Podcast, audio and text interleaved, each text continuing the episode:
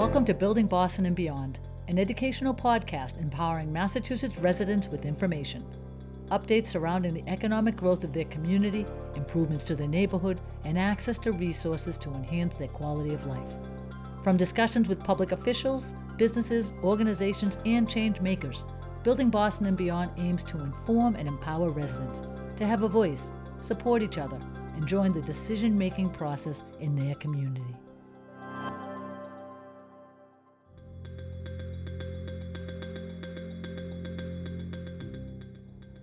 This week's topic on Building Boston and Beyond is Girl Scouts of Eastern Massachusetts. Established over a century ago, Girl Scouts has been committed to building girls of courage, confidence, and character who make the world a better place, creating an environment for youth to become productive global citizens through STEM, outdoor activities, entrepreneurship, and life skills. Joining us today on Building Boston and Beyond is Barbara Fortier, CEO of Girl Scouts of Eastern Massachusetts. Welcome, Barbara. Let's begin with a brief of your career path up to your present position as CEO of Girl Scouts of Eastern Massachusetts. Thanks for having me today. I started out with a 20 year plus career in high tech, and I was an information technology professional. And the last job that I had was working for a web hosting company that actually went public before the internet imploded about 20 plus years ago. And I took a couple of years off to explore some personal interests. And a friend called and said, Hey, the Patriots Trail Girl Scouts, which was the Girl Scout affiliation, mostly Boston, are looking for board members. And I said, well, that would be fun. So I joined the board. And very quickly, once they discovered that I was on a two year hiatus from work, they asked if I would do any pro bono consulting. And, and they needed some help with information technology issues. So I, I did that. After a few months, I was giving a presentation and that turned into a, well, you should work here. It could not have been a better time to make a transition from for profit to nonprofit. And when I really got into things and discovered what the Girl Scout organization does. It was love at first sight, and that was 23 years ago. Something I thought might be a one or two year fun thing to do after a hectic ride on the for profit train has turned into something so much more than a job. It's been a vocation. It's been at the heart of everything that I think about and do these days. That's wonderful clearly a lifelong career and a new path you discovered. So, can you share some of the programs and opportunities available to help young girls build, as I was reading, their self esteem, develop relationships, and overall become strong leaders? Girl Scouting has six levels and it basically follows a girl from kindergarten up through a senior in high school. And the six levels, all of the programming that is developed is matched around skills development. And it progresses because as girls get older, their focus shifts. For instance, older girls are very much into what what am I thinking about from a career standpoint? You know, am I thinking about college, etc. Where the younger girls are all about making new friends, doing fun things, and really enjoying, you know, the whole process. There's nothing more special than seeing a Daisy or a Brownie Girl Scout in full uniform. A lot of our programming comes from our parent organization, GSUSA, and the programming is wrapped around around leadership development skills. And again, as I said, they are progressive for girls in the different age ranges. The other things we do, girls, when they're part of a troop, and troop participation is the lion's share of how we deliver the Girl Scout experience, they do a lot of community service work. And that's really important. They get together and decide as a group what important things exist that need addressing. And they go off and they do wonderful things. We also, on top of that, have an awards program. You may have heard of Bronze bronze, silver, and gold awards. Gold awards being the highest pinnacle of achievement that a girl can attain. And those start off as more troop focused. And then when by the time the girl gets to be a senior or a junior or senior, and wants to work on an individual project for her gold award, that becomes very much a self-managing. That's where a girl learns leadership skills, communication skills, finance skills. She collaborates to pull together resources that she may need. It may be local government, it may be educational resources. And mm-hmm. to see a 17 year old girl present her gold award project and watch what uh, process she had to go through, it's just, it's humbling. Sounds like a thesis yeah, I know at that age, I certainly wasn't doing excellent work like that. But a girl who achieves that top level and goes after her gold award, typically puts in at least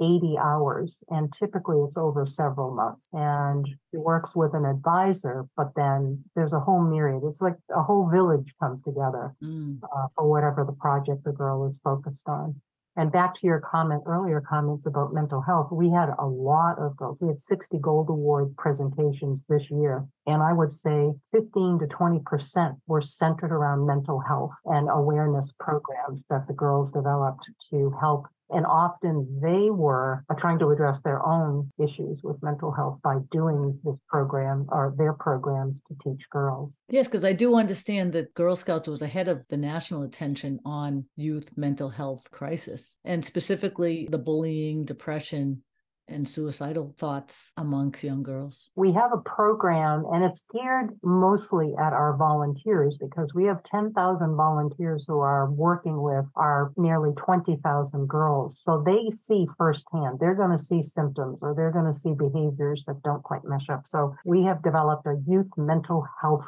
first aid program. The name may be confusing, but it's really about teaching risk factors and looking for warning signs that a girl is in trouble for a variety of reasons. It may be bullying at school, it may be some issues or concerns in the home front, it may be just other things that prevent girls from achieving their full potential. So that was really important because, like I said, the volunteers are the lifeline of this organization in terms of being able to to share and help girls experience the Girl Scout programming. And it, we've taken it very seriously because we see the statistics about, for instance, in the STEM area, girls have never thought of STEM as necessarily being a program uh, or a, an opportunity or career mm-hmm. opportunity for themselves. And so our STEM programming is excellent in that it introduces girls to those technologies, but it doesn't come across like it's STEM or heavy. They get introduced to it in a way that makes them feel comfortable approaching that. So it just goes hand in hand that we have to pay attention to the mental status or the mental health issues surrounding girls because they over COVID, if they were not great before over COVID, they really declined even further. Okay. I think that's a problem for youth, not necessarily just girls, but girls were always were always on the shorter end of that scale to begin with. So it exacerbated it quite significantly. It appears to me there's so much opportunity available through Girl Scouts. And I think it's important to share that information. How can people get involved? How, how can volunteers participate? So, people who are interested in connecting with our organization, the best resource is our website, www.gsema for Girl Scouts of Eastern Mass.org. There's a ton of information. We just did a brand new refresh of our site. We're really proud of it, and it's even easier to access information. But there's act, there's information on our site about becoming a volunteer. And we have a lot of different volunteers. We have volunteers who want to lend their expertise. So if there's, for instance, our STEM conference, and there's people who have expertise that were relevant, then they volunteer that way. We have a huge amount of volunteers, probably something in order of four to 5,000 volunteers who are specifically volunteering to lead and help with troops. Mm-hmm. Uh, and then we have a whole host of other volunteers. We have volunteers who pick up cookies at our cookie cupboards during the cookie program and, and help the girls deliver them. So there's lots of ways to connect to the organization. Um, some is of what we would call a very regular traditional mode of connection vis-a-vis the troop leader. Some is more episodic. If you have an interest or an expertise and you can plug into us, we welcome that. See, that's nice. Yeah, it allows people to participate, and maybe they can't participate for an entire year, but if there's a focus where they can offer, as you said, their expertise. Like I said, we have close to 11,000 volunteers, and roughly five are affiliated with troops. So that means we have a lot of other people working to help us again deliver the experience because we'd like the Girl Scout experience to touch every girl that has a desire to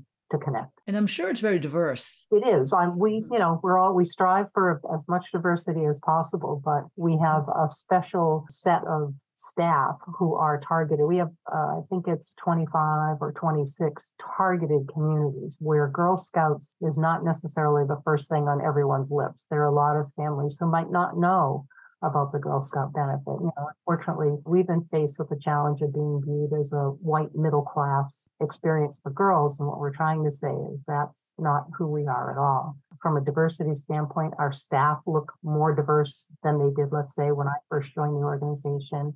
Our board of directors, we have a marvelous board of directors, and there's lots of diversity there. So we are, we always strive every year to move the needle and to become more representative of the communities and communities that we're trying to serve. That's wonderful.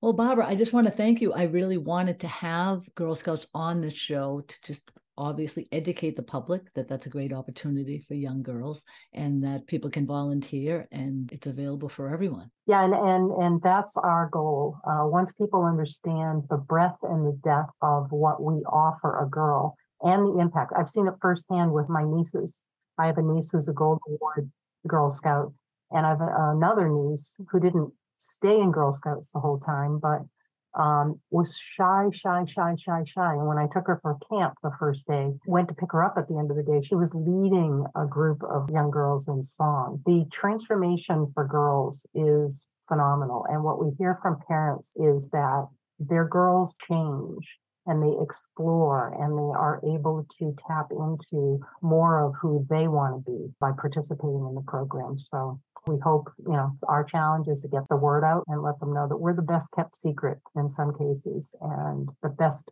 the best opportunity for leadership development for girls. To get involved, support, and volunteer with Girl Scouts of Eastern Massachusetts, go to gsema.org. That is gsema.org. Visit buildingbostonandbeyond.com to get a glimpse of our future guests and the many ways you can follow us on social media. Join us next time to hear the latest topics of discussion in Boston and beyond.